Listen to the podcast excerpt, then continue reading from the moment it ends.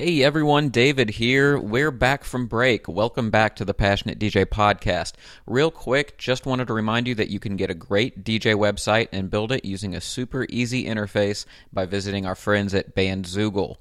Now, lucky for you, we've worked a deal with them where you can get a 30-day free trial plus 15% off any first-year subscription to their great service. So just visit the link in the show notes to this episode or hit bandzoogle.com and use the coupon code PASSION.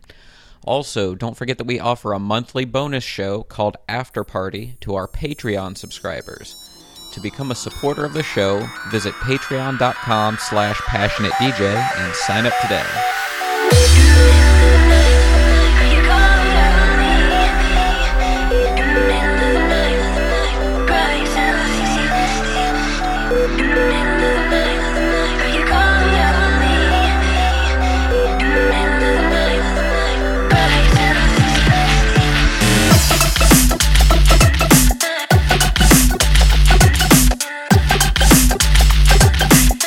Welcome to the Passionate DJ Podcast, where we are becoming better DJs through passion and purpose. And now your host, David Michael. Hey, what's up? Welcome to the Passionate DJ Podcast. I'm your host, David Michael, and I'm hanging with the homies, Tony and Trip. What's up, fellas? What's up, dude? What up? We're here to talk about whatever the hell we want. We're back from break. Yeah. How you guys doing? What have you been up to? What's up? Hi. Welcome back, Trip. Right.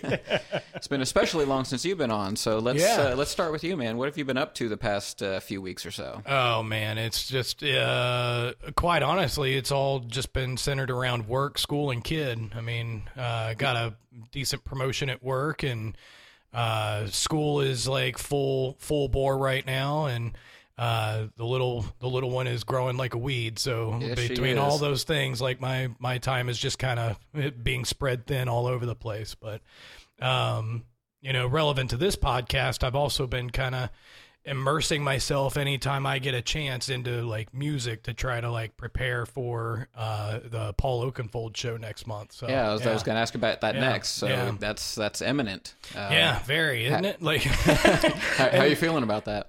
Pretty good. I mean, because like for me, like the hard part is, you know, as DJs sometimes, or at least for me as a DJ, so much of what we used to do, and I'm sure there's still a lot of people who are in this mode, but like one of the value add things about any given DJ is not just how you mix the first 32 to the next 32, right?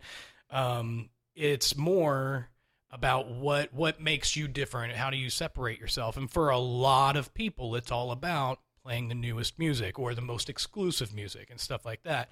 So the hardest part for me has been, as I've been gathering a bunch of tracks to really, you know, compress in and then whittle down to what I think would be my crate for that night.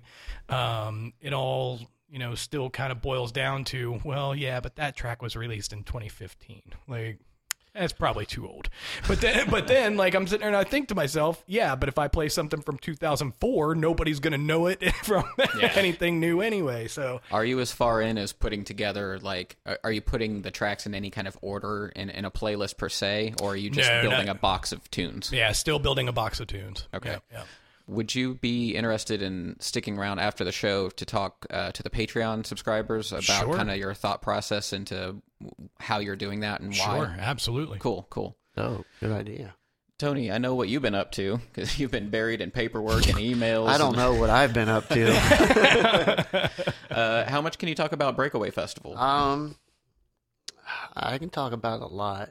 So you're involved in basically everything that involves everything that happens behind the stage, right? So as far as the tech and the logistics, my ultimate responsibility is backline and managing the stage. I don't really manage.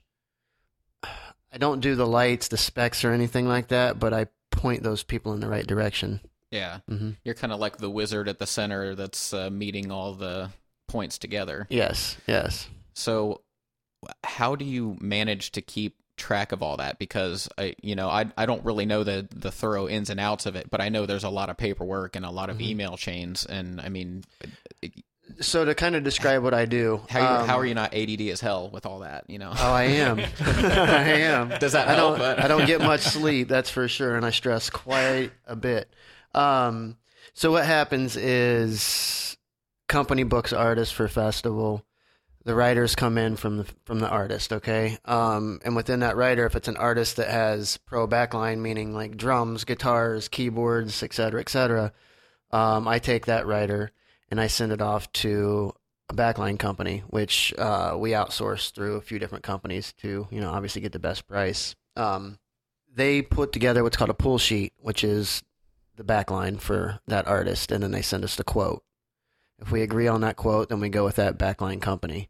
If it's a DJ, then obviously all the DJ stuff comes from our audio company, and I handle all that. I set all that stuff up. But when it comes to the pro stuff, that gets shipped in. Gotcha. When the artist gets there that morning, their whole crew comes in. They have a crew with them. They set up their own live rig, whatever. But I manage the situation from the time that they come on stage. Their lighting director and their VJ will go. I'll send them to front of house to the guy that they need to speak to, their monitor world guy who they need to speak to, and I'll manage everything else. And can we talk about the visuals for a second? Because we started getting into this pre-show, and I'd never really put much thought into it, but there's a lot of pre-communication that has to happen between like you and the artist's visual person or VJ or whoever's handling their visual, stuff. Mm-hmm. How does that actually work? Because not every festival stage is the same. You've got different size screens and LED walls and different sound rigs and all these things that, everything's placed differently. So since everything's different, it's inconsistent. How does the artist know that their shit's going to look right? Right. So what happens is within the advance of the festival, which is all of the advanced information that an artist would need and their whole crew would need, the address, it's got everybody in the email from the production manager, the tour manager, the agent, the owner of the festival, our production guy. So Nate, which owns our audio video company, not ours, but the one that we outsource, is also our production manager. Okay, so what happens is he has a CAD completely drawn out with the lighting specs, the video specs, et cetera. That gets put in the Google Drive. So artists can go on, click that Google Drive, and see the whole CAD layout. Now, the video guy can see the specs of the video wall. The lighting guy can see the specs of the lights, all the lights that we have. And they program those light shows to the artist. So they know pretty much if it's an artist, it's going to be playing their own music, or they have a set list of however many said songs. Their video guy will have visuals and will also have the lighting specs to each song. So when they're in the front of house and they're shooting off lights, they know what song and what lights and what programs go with what. And so when you say you give them specs, what kind of specs? Because it's not just, they need the type resolution. Of light, the type of light, the channel, the patch, like everything. So a lot of them will come in and they'll have, they'll request specific boards, or they'll already have their file. And they'll put their file into the board, and sometimes the file has to change around just a little bit to match the specs of the light show or the stage that they're on. Man, there's just so many moving parts. Like I don't know how, because these lineups that you're dealing with, this is not like 3 warm-up acts and a headliner. This is like a whole pile of. This is 65 headliners. Full bands and these. Their requirements. Correct me if I'm wrong, but their requirements aren't like I need like 3 snare drums that are this size. It's like, no, I need this brand and this model of this thing, this release, that, it's like down to the letter, because they need that consistency. Well, some I need of them, this color of when it comes to the drummers, because they're endorsed. So some drummers have to have DW, some have to have, Zildjian cymbals, some have, You know what I mean? So they could sort of get in trouble if they don't have the right one. Yeah. Photographers are taking pictures and they're not playing with that exact endorsed brand. Yeah. Wow. Get in trouble. I never even thought of that. Mm-hmm. Back to Oakenfold. We didn't talk about when and where Oakenfold was. Okay. So Mask, Dayton, Ohio. Mm-hmm. September 22nd. Mm-hmm. Warming up the artist is our very own Trip Turlington. Yeah, I'm gonna rub him up. I mean, I look forward to that, man. To seeing what you've got going on there. Yeah. Especially because, like, for a lot of people, like, I haven't played under the Digital Psychosis like moniker for a while, so. I've done it once or twice in probably like the last 5 years or so. So it's one of those things that's just if I'm gonna do it, I gotta do it right. Yeah. So you're gonna make it worth it. Oh yeah, for sure. Try to go. I already know that I'm gonna try to go a little deeper, a little harder, a little darker, at least in the beginning. And then.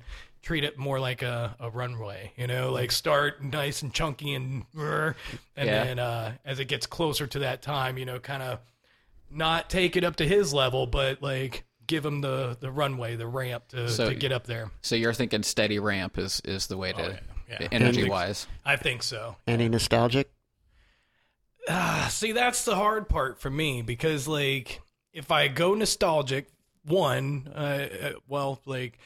I've got the wax, so I've got to go find like all the digital stuff. But I don't know. Like, there's a couple of them that I was thinking for sure. But it's one of those things where I don't want to go too nostalgic and like you don't want to push it. Yeah. But there's a couple of them that I think would be a good callback. Mm-hmm.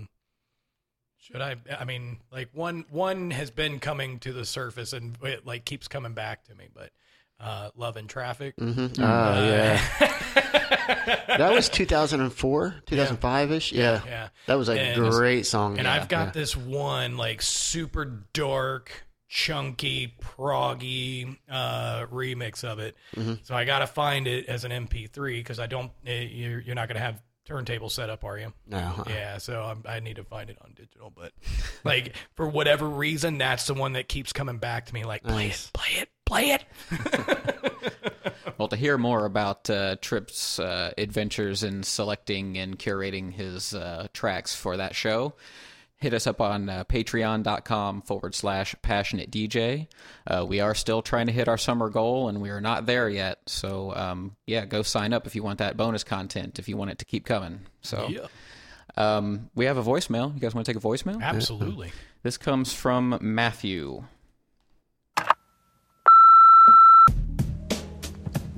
Hi, David, Trip, Tony, and Mo.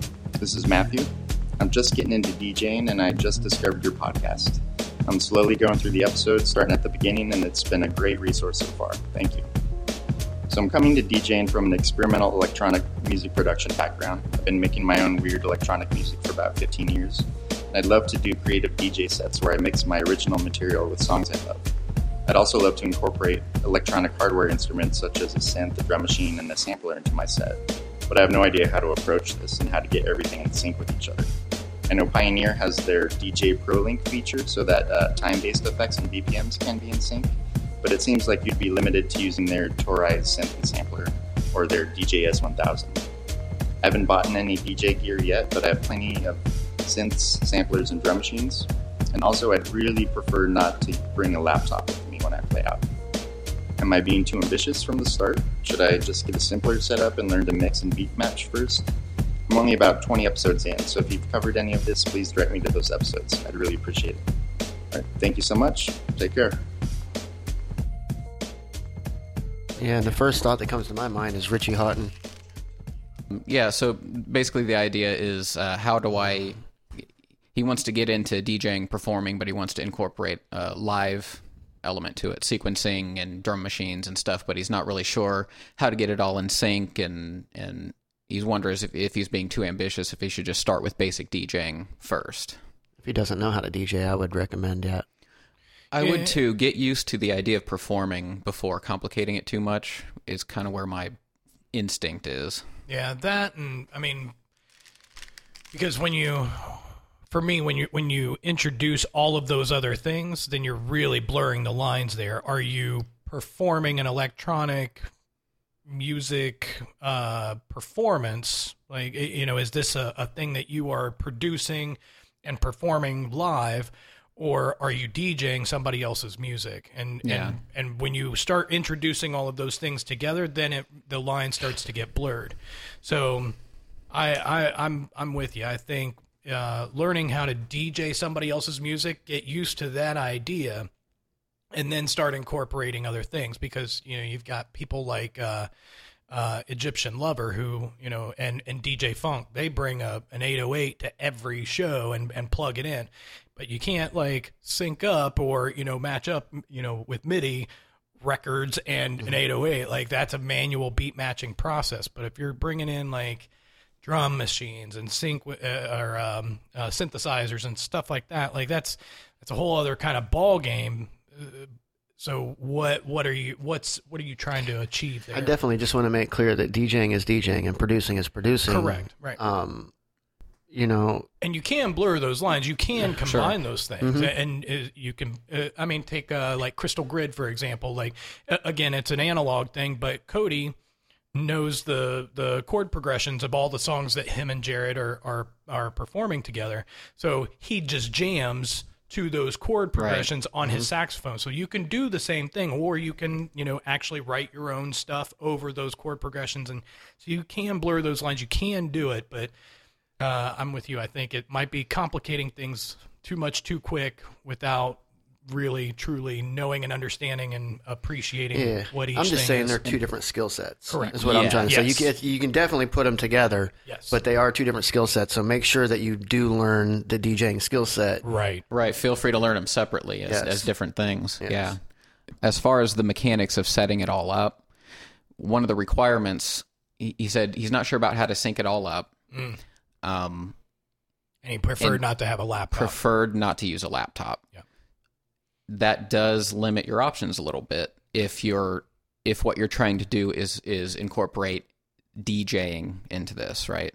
So so there's a number of ways that you could do this, right? You could sync to a MIDI clock, which is notoriously not great for DJ software. It tends to be inaccurate, drift, and things like that. Maybe it's gotten better over time. A better option is Ableton Link, which has gotten really good. Yep.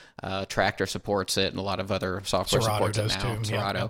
So you can just click a button and everything goes, oh, I'm in sync now. And then it just plays nicely. Beautiful. Right.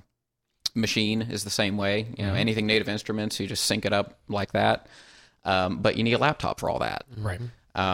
So to his point, if you wanted to do this in a DJ way, and you wanted to do hardware, you are stuck with something like the what is it, DJ S1000 or DDJ 1000, whatever it is, DDSJ, and the Torres. Yeah.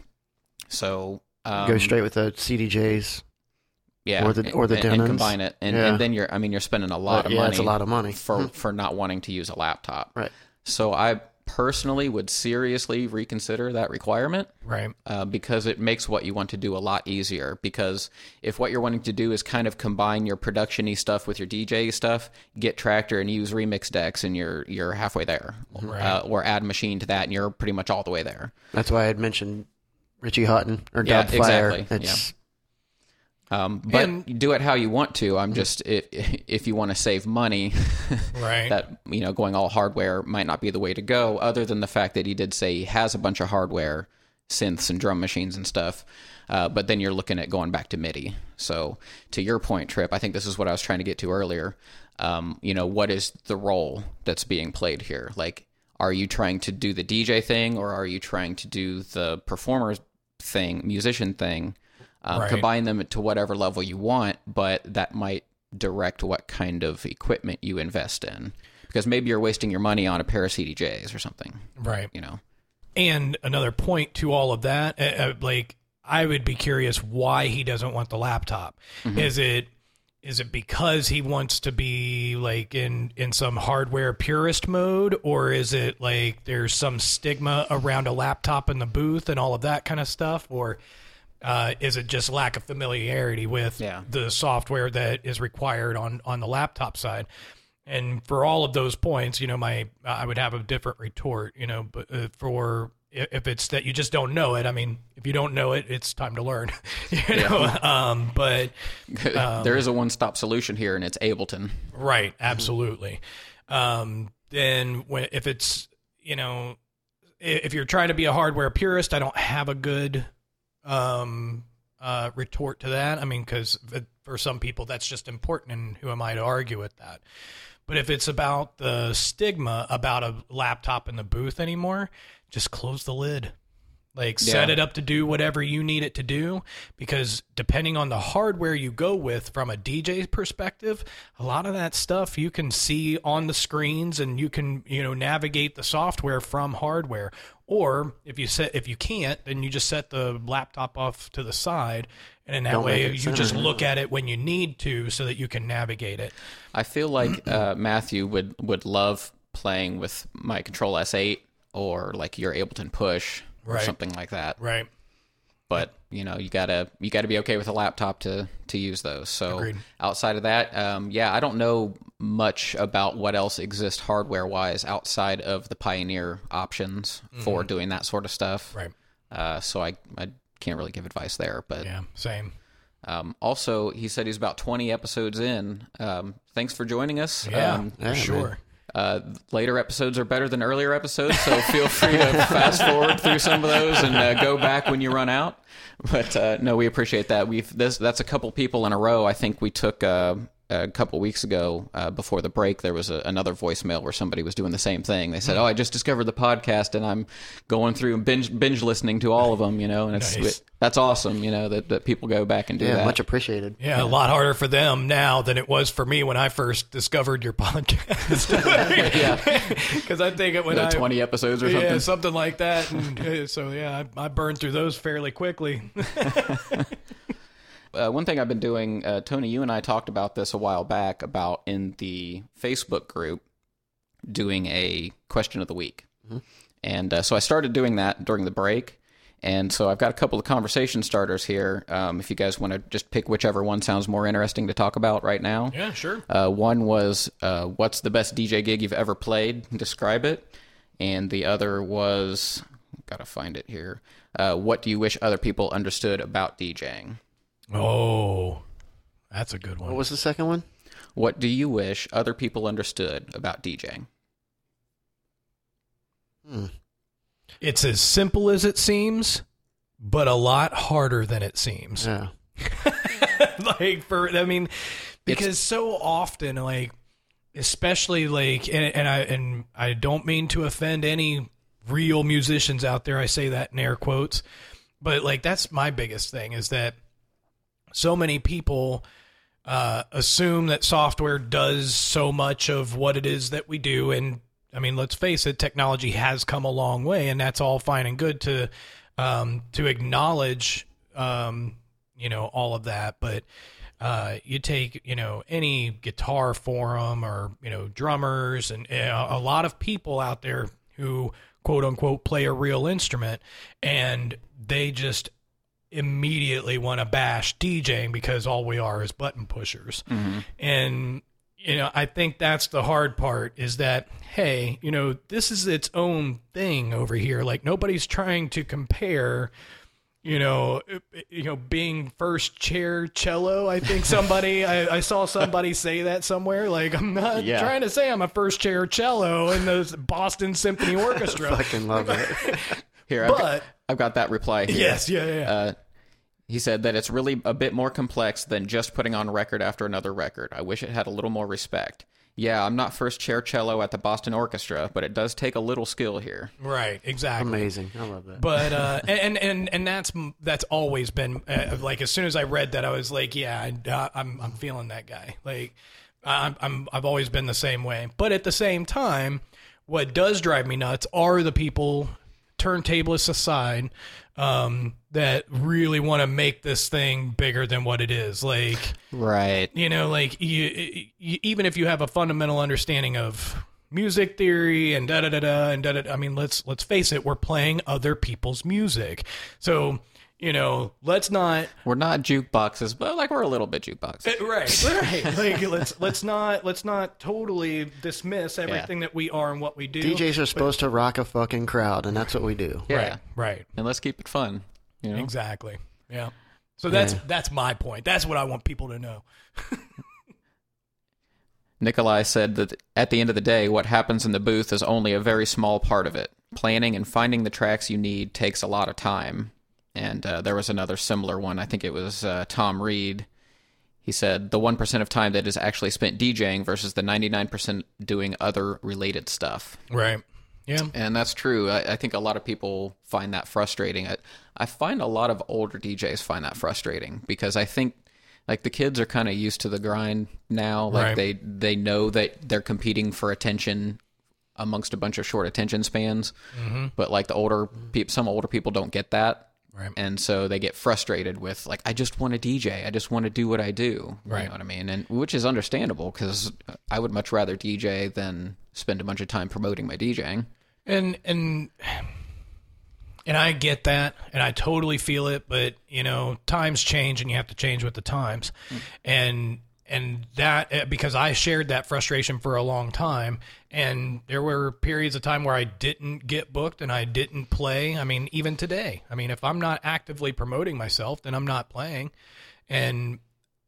But that comes from when we were in a time where the rave scene was more like, you got recognized for rocking the crowd, and then word of mouth got around, and promoters knew each other and DJs knew each other. So it was more of a networking thing, much less of a, I need to brand and promote myself and logos and affiliations and all of those, like, things. Yeah. Like, it was like, yeah, I'm with this tight knit crew and they know these promoters. And then if I rock a crowd here, then I can pick up this booking, and you just gain a little bit more notoriety in the underground without having to have all of the flash and bang around you. It was less, hey, can I play your show? Oh, right. How many Facebook followers do you have? You know what I mean? It is. I mean, I'm sure there was some of that. I mean, it wasn't Facebook, but I mean, you know, people wanted to know that you're going to bring heads in, right? You know, but they want to know that you were good. Yeah, back then, right? I feel, you know, I mean, granted, yeah, you want to sell tickets at the end of the day, but back then it was about the talent. It was about talented people. Exactly. I can remember a time where your last promo CD got you more bookings than your Facebook page. Oh, yeah. Mm-hmm. Your number of followers or whatever. Yeah. Like, I could remember where promoters would actually call the number that I wrote on, you know, with a Sharpie marker on a CD, and they would say, hey, so-and-so gave me this CD. It's good stuff. Do you want to play in whatever city? I even remember that a little bit. I mean, I kind of came up in, like, MySpace era, so it hadn't really taken hold yet. It was still old school in that way. Yeah. Yeah. And I mean, that's where the frustration comes, is that the internet, good, bad, or indifferent, you know, has literally changed the landscape of how we live our lives all over the place. And, you know, the DJing aspect is no different. So, you know, that's my only call out to the older guys that have that frustration. This is the world we live in now. So if you just want to DJ, like, then you can just DJ, you know, but if you want to DJ for crowds, there's all this other work that has to go into it. Otherwise, you know, rock it out at home, or, you know, throw up a, you know, a live stream or something like that. You know, I saw a poster the other day, a Facebook advertisement. When you said logos, you know, and branding, the whole poster was logos, was like different DJs' logos. Not ones that I've ever seen before or anything, but I just wondered, to the average person, how can you look at that and realize what that is? Or, you know what I mean? Who's playing? Right, you know, is it triangle with 3 diamonds and a couple stars? And you zoom in and it's DJ such and such. You know what I mean? Right. It's like, just like wallpaper. Yeah. It just doesn't make any sense. Right. You know, and I mean, more power to him. But at the same time, I look at it and I don't know who's playing. Right. Yeah, and you know, it's Instagram culture hasn't helped. Mm-hmm. You know, it's just all about that forward-facing image, and mm-hmm. it's what we all kind of have to do a little bit. Mm-hmm. Yeah. There's some version of ourselves that we have to present to the public, and it's the avatar, the facade. Yeah, it's in everyone's faces all the time now. Yeah, so, for sure. One of our ambassadors, Leo, said something that was kind of related to your point, Trip. He said, he expressed a frustration. He said, while setting up once, a person walked by and said, "Wow, you're like a legitimate DJ." He said, "This person was the host and was the person paying me." It's like, well, yeah. Like, what legitimizes a DJ? If you sought me out, you paid for me. You how did you not know I was a legitimate DJ? What does that even mean? Like, easy there, Leo. I was looking for something way shittier. Can you slow it down? That right there proves the fact, though, that it's about marketing. Yeah, uh-huh. Yeah. It's not about dude gave him a good mix CD with a Sharpie number on it. Right. You know, like right. Yeah, agreed. Mike Donovan, good friend of all of us here in the room, he said that that DJing is an art and skill, and that turntables are instruments. Can be is what I would. That's the only correction I would add to that, because to the earlier point that I made about playing other people's music, you know, I specifically said turntablists aside, and I did that because that's when the turntable does indeed become an instrument, is when you've got groups like Scratchmatic and Animal Crackers and all of these other, like, you know, turntablist crews out there that, you know, Scratch Pickles. Yeah, mm-hmm. Like that literally take like little sections of records and, you know, 1, 2, 3, 4, 5 turntablists that are going at the same time, and literally creating something new from, you know, individual sounds on separate records and stuff like that. And they are all, you know, working together to mm-hmm. create that sound. So that would be the only thing that I would say, is that it can be. Yeah. Once again, the question is, what do you wish other people understood about DJing? Jason said that I'm not a jukebox. I do mostly weddings, so I may as well be. Yes, I take requests, but I have to work it in based off of the flow. Just because I say I will work on it, or just because I say I will work it in, doesn't mean that it's going to be the next song that I play. I've had brides bridezilla me and say, play this song now, and I oblige, and then the floor gets ghosted. Then they want to know why everyone left the dance floor. Yeah, I get that frustration. I think we've all experienced that, especially if we've done mobile gigs and stuff like that, where you have somebody who demands something, you oblige, and then there's a negative reaction, and then you're blamed for it. And I think that's the frustrating part. It's like, hey, you told me to do this, and now here we are. So let me ask this question then in response to that, because if all people think we are is a jukebox, then why don't they just get a jukebox? Like, why isn't that a thing? Right. Like, you can go to any bar and download the TouchTunes app and then, mm-hmm. you know, plug it with $5 to hear your next 3 songs next. And... why go through all of the hassle and the trouble? Why aren't there like TouchTunes renting machine, rental company? Yeah, jukebox rental companies out there that. Okay, so here you go. Like, or I'll come in here and hook up Spotify and 2 speakers for you if you want for $50 with an iPad. And, have at it. Exactly. Yeah. So yeah, obviously people do find the value, or they find something in that. Right. Either it's a human reaction thing where that just, you know, it's if it's psychological, or if it's like the actual skill of the DJ, whatever it is, there must be something if we exist, right? Right, right. Sean Lindsay, he says the goosebumps. He wishes people understood the goosebumps. Absolutely. Any good goosebumps moments, guys? Mine would be obviously the Sasha show. Right. Basically, when Sasha came up and tapped me on the shoulder, I was like, I felt his magical Sasha powers infuse into me, and yeah. I've had a few. I mean, if we're talking about just goosebumps in general, just 2 songs come together and they start talking to each other. Yeah. Live gig, I've talked about it before. It's when I opened up for Benny Benassi in Columbus, and I played a remix of Much Better Man is what it's called, and it's a progressive house song that really does nothing until it breaks down. Then it breaks down into Pearl Jam, you know, waiting, watching the clock. And actually, myself and somebody else that listens to the podcast were talking about it because he had that same 12-inch. But I played it, and just the whole crowd, when it breaks down, I mean, 2,000 people, the whole place just started singing the song. And, that definitely brought goosebumps. Awesome. And I even talked to a past friend of ours, Chad Slemker, you know, rest in peace, Chad. But I talked to him like a month prior to that gig because that record was from 99. And I was debating on playing it or not because the Benny Benassi show was 2011, I think it was. But I only put it on one of my mix CDs years ago. Never played it out. And I'm like, man, I wonder if I should play this song. If it's going to be too cheesy, you know, just like we were talking about for the show coming up.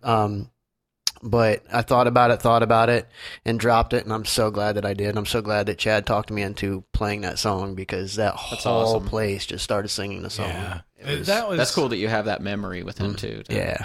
That was always the thing for me was like anytime that like it's a larger crowd and when something locks in and, you know, like we've talked about before, like how a lot of people out in crowds, they really don't know what we do.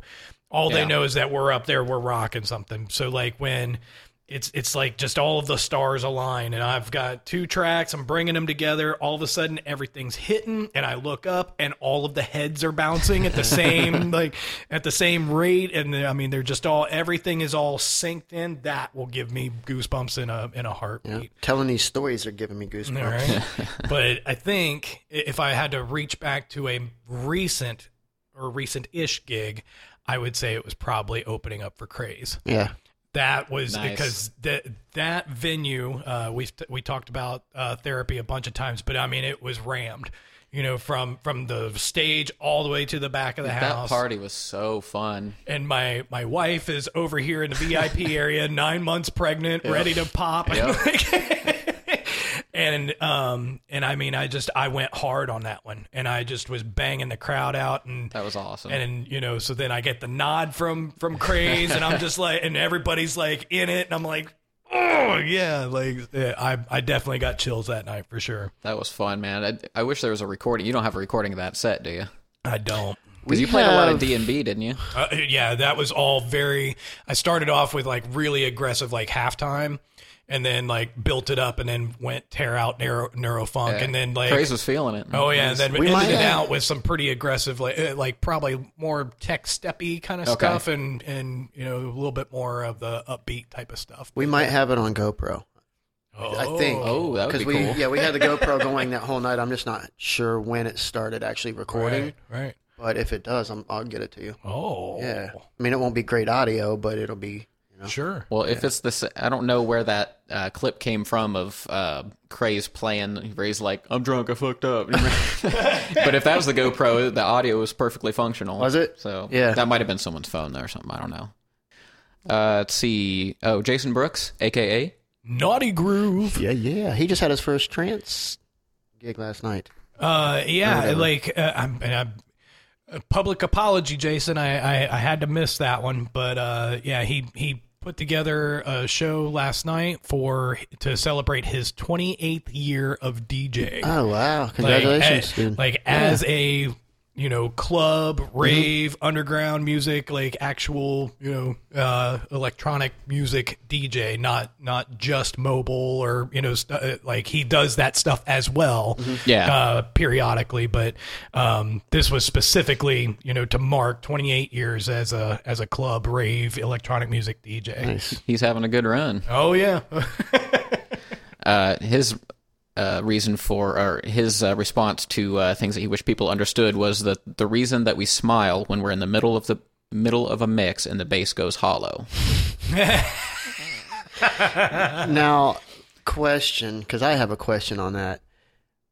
I do smile when that happens, but sometimes I also get frustrated because when it comes out the mains, it's not as punchy until I get on the side of the CDJ and maybe slow one down just a little bit to where it's a little off, then the bass will come in. So sometimes I smile, but sometimes it's like, I feel like people are hearing that. They definitely hear it. It's a low end and then it's a flat and it's a low end. Yeah, they definitely, it's called phase cancellation.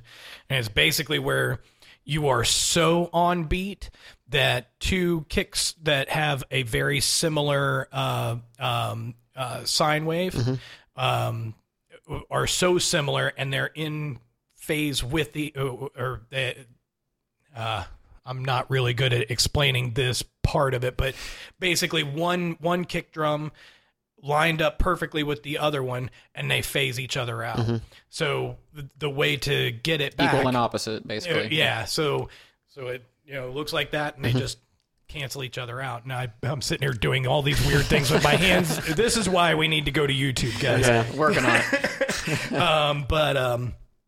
But anyway, so the way to get around that is to either take the bass completely out of one so that the bass out of the other is the prominent one that comes out of the speaker, or, as we all know, just touch it a little bit so that you get them misaligned just a little bit. But me knowing Jason, he's a perfectionist, and like so when he hits that, like he knows like it's off. I'm on, like he's like perfectly on, like that's like an jokingly I'm saying this, not derogatory, but like it's an ADD moment for him. I'm almost too perfect. Right. But yeah, for me it's a frustrating thing because like, yeah, great, I'm on point, but like my bass is gone. Like, yeah, that's my issue with it. Yeah. You know what's funny is we talk about this a number of times, but I almost never experience this in my mixing because I'm not that good. No, because I almost always have a very prominent bass, one or the other. Yeah. I rarely mix it. Now in the past year or two, I've changed that a little bit. I'm trying to get a little more smooth with it because I used to be very straight up house with the way I did it. Like 1, 2, 3, switch, boom. And it would go to the next, you know what I mean? It would like click one down and then click the next on the next beat. It would bring it in.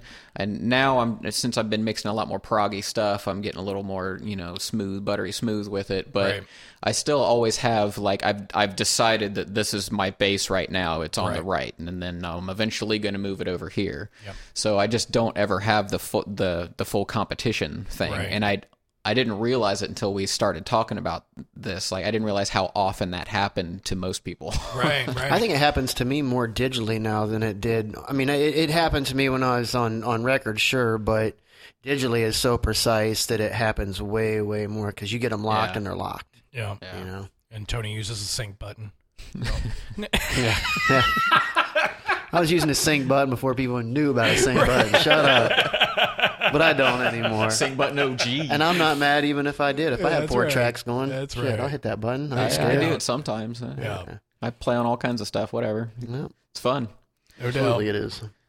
Jamie Fitzgerald said that it's not cool to play the exact same song again in a set.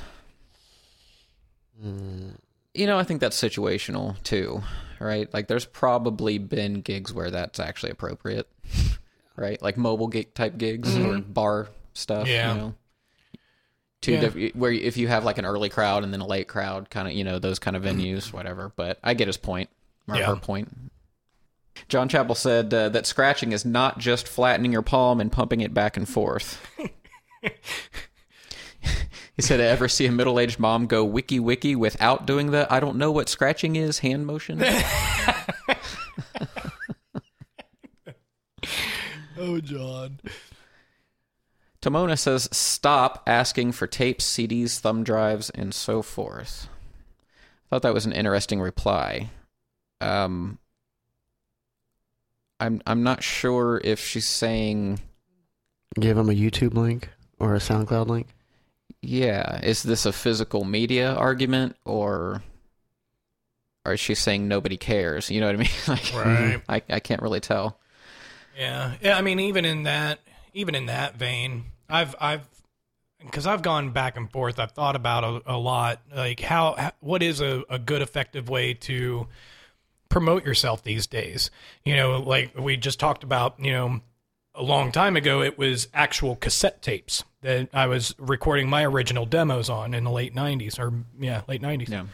Yeah. Then we went to CDs. And as time has gone on, I mean, that lasted for a long time. But now, you know, there's SoundCloud, there's Mixcloud, there's Dropbox, there's all kinds of things. Everybody's got websites that they can, you know, go to and store and host their music and all of that kind of stuff. So now it's like, and YouTube, all of those, all of these are like relevant things. So what's the most effective way of like reaching an actual audience? Because if you look, like, you can get like a bulk box of thumb drives with a little logo on them for, I mean, depending on how many you order, I mean, fairly cheap. But then you got to load them all or pay to have somebody load them all and all of that kind of stuff. Or, you know, I mean, they don't even, some of the new cars that are coming out don't even have CD players in them anymore. So yeah. If you're at a gig, you know, so basically, long way of going around to say this. What I've been considering is what if you just order business cards and then put who you are, put your logo on there, and put a few of your most like prominent links that have your links to your music and your website, whatever. Is that just as effective for promoting yourself to a crowd? Like, it might work for promoters and so on and so forth. What I'm talking about is engagement with a crowd, though. Right. Because if I hand you a business card and it's got all the links, you're not going to get in the car and immediately listen to that, you know? So, right. So like what's the better way of getting around that, you know? Yeah, it's tough. It's, the times they're a changing. It's hard to really keep up with, you know, the best thing we can do honestly is pay attention to what the kids are doing. Right. Because it's always going to be the 14, 15, 16-year-olds, you know, whatever app they're using, whatever, right. However they're communicating is going to be probably the next one. Right. So it's, you know, it's keeping an eye on that is impossible. But, you know, some of them stick around and become the next Snapchat, and most of them flutter away. So it's... Right. I just don't know. As soon as the adults find out. Yeah. My dad's right. Using it. It's not cool anymore. Right. Anthony had a thoughtful response. He said that it's not for everyone. It takes a lot more than playing bangers for a straight hour. You've got to do your research and spend a lot of time not only staying current, but staying ahead. You don't see that very much in DJ culture anymore. People, for some reason, are afraid to play tracks that no one has heard before. Mm. See, I disagree with it. Well, from our aspect, we love playing tracks that people don't. Yeah. But if he's a younger kid and is into the club scene and the EDM scene and things like that, he's absolutely right. Right. Yeah.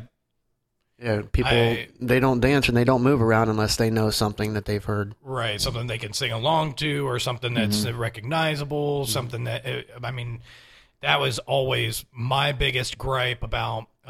When the dubstep scene really blew up, you know, 2010, 11, 12, is that, you know, all of these bigger dubstep artists, you know, kind of bubbled up to the top, and all of those tracks that everybody knew, they were on everybody's mix CDs, everybody was putting them all on the same mixes, and whenever you went out, that's all it was hour after hour after hour of banger after banger after banger. And it was like, I mean, yeah, it's a good time-ish, but it's so much different from what we're used to. I got hip to it in 2012 when we did Electro Beach in Puerto Vallarta, and it was like Monday we had Steve Aoki, Tuesday we had Laid Back Luke, Thursday or Wednesday Avicii. You know what I mean? Headliner after headliner, and they were all playing the same, and that was when the big gripe came out about everybody playing the top 20 Beatport tracks. You know what I mean? And that was like the first that I was even seeing all this, and I was just like, whoa! They're all, every one of them are playing the same exact songs every week, different headliner, same 20 songs. Mm. You know, and kids were really, really, really into that. Right. It doesn't seem like people go out to do the festival thing for the same reasons as they went out to raves. Right. You know, that's hard pill for some of us to swallow. Yep. Yes, it is. Brent says, it doesn't matter where you've played or what event you've played at. There's always someone who knows more, and that DJing is a pursuit of knowledge that you learn to grow as a person. Hashtag stay humble. Amen. Mm-hmm. Love it. Hear you, Brent. Noel, DJ Serato, he says, as a mobile DJ, I wish people knew how much time, effort, and money is put into setup, preparing an appearance. It's quite a bit for me. Yeah, it seems like there's a bit of an underlying recurring theme of DJs feeling underappreciated, which I think I could relate to. Yeah. 100%. Rob Thompson says that no matter what level of art we're at, the real DJs are more than a human jukebox in a penguin suit, pushing buttons and dropping novelty gimmicks.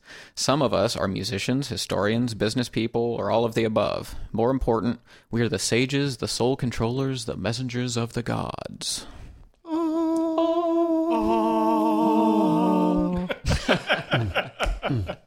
Damn. Yeah, I mean, it keeps coming back to, I wish people really knew what I was doing up there and how much work I put into this and how much thought went into this. And yeah, that is the eternal struggle, I think, of the artist type in general, probably. Agreed.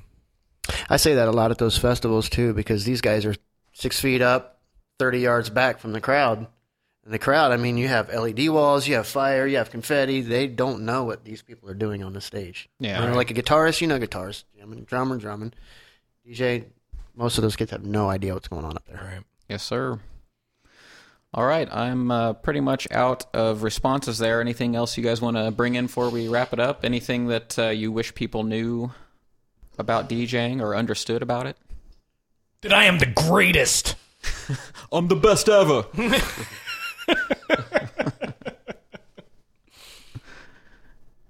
Scratching is not easy. Yeah, that's true. Amen. That's true. I will say that. Yeah. You're making it look easier all the time, though, I got to say. I practice a lot. I've been practicing before I even learned how to mix. So what? We'll go back to 1990. Wow. Yeah, you just, can do the math on that. You do it in secret. You hide in a cave and scratch by yourself. And I was watching that video that you snuck of me. We'll have to post some little clips of it because there's some good spots. That's for sure. I'll show you when we turn these off. It's actually pretty good. But yeah, scratching is definitely not easy. Yeah, I agree. I've tried, and I can pull off a couple like little like hand movements, and you know I've got a couple of things that I can make sound okay in very small doses, but I mean, but with confidence.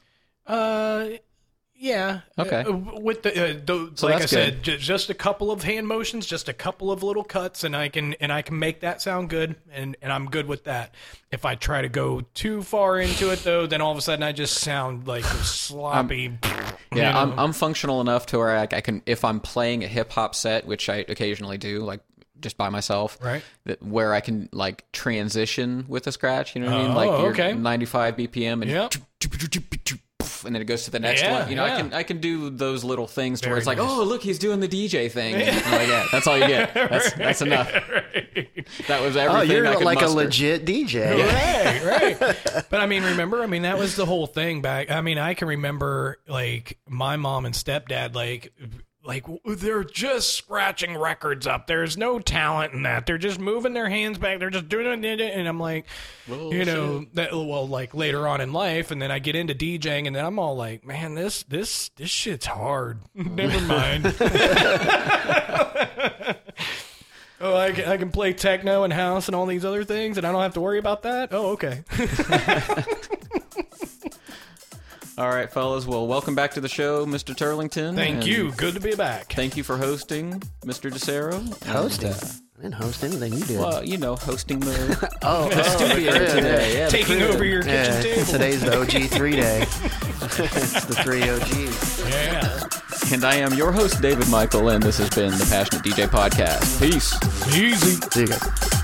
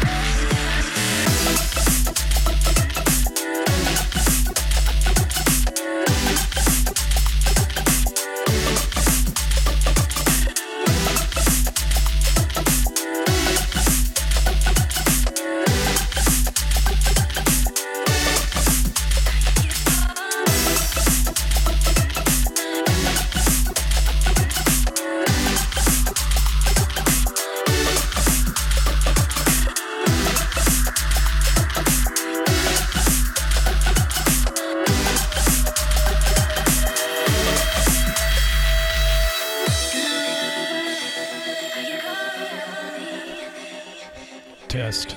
Ooh. Wow. That is loud. Is it? No, I'm just I'm just talking shit. Like, is the monitoring loud or is the mic not? It's just me. I do need to know. This is probably my, yeah, this is my second monster today. So. Oh. I'm just a little extra.